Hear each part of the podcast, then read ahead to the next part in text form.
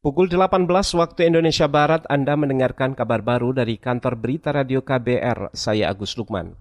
Pemerintah memastikan bantuan subsidi gaji karyawan atau upah buruh gelombang kedua akan mulai dicairkan pada awal November hingga akhir Desember tahun ini.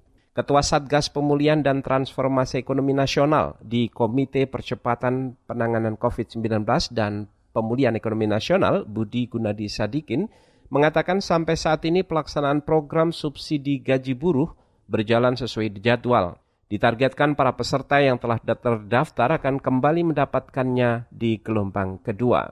Memang program subsidi gaji yang pertama itu kan disalurkan September dan Oktober. Jadi ini empat bulan program subsidi gajinya. Program subsidi gaji yang kedua akan disalurkan bulan November dan Desember. Tapi untuk pengetahuan teman-teman, masih ada sebagian yang akan disalurkan sampai akhir Oktober ini.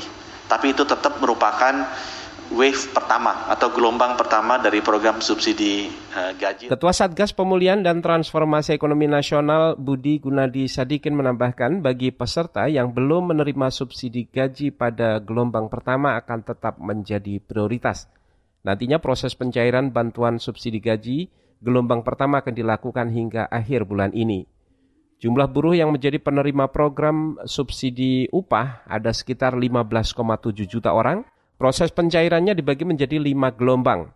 Hingga saat ini masih ada sekitar 150 ribuan peserta belum menerima karena masalah ketidaksesuaian data atau tidak valid.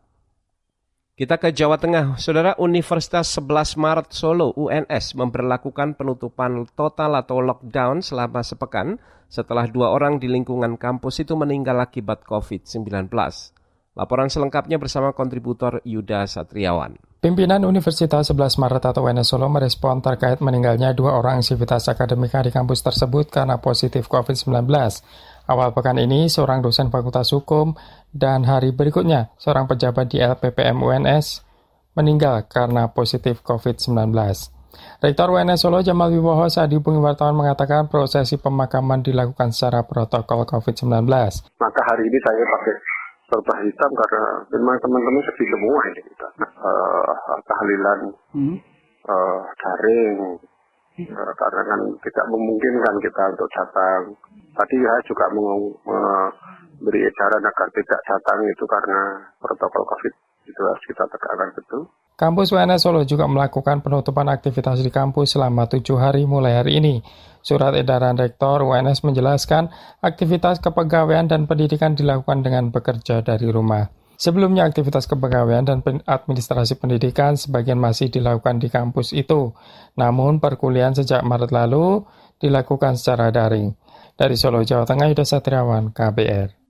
Bergeser ke informasi lain, Forum Ekonomi Dunia atau World Economic Forum menyatakan pandemi COVID-19 saat ini telah mempercepat perubahan peralihan tenaga manusia ke robot atau mesin pada sektor industri. Forum Ekonomi Dunia memperkirakan robot akan melenyapkan sekitar 85 juta pekerjaan di bisnis menengah hingga industri besar selama lima tahun ke depan. Survei Forum Ekonomi Dunia dilakukan terhadap hampir 300 perusahaan global. Mengutip Reuters, dari survei itu terlihat bahwa empat dari lima eksekutif bisnis akan mempercepat rencana digitalisasi pekerjaan dan menerapkan teknologi baru. Sedangkan pada tahun 2025 mendatang, para pengusaha juga akan membagi tugas untuk manusia dan mesin secara merata.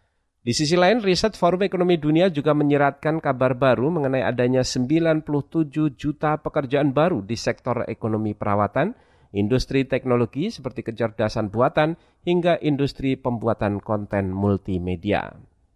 Demikian saudara kabar baru dari KBR, saya Agus Lukman.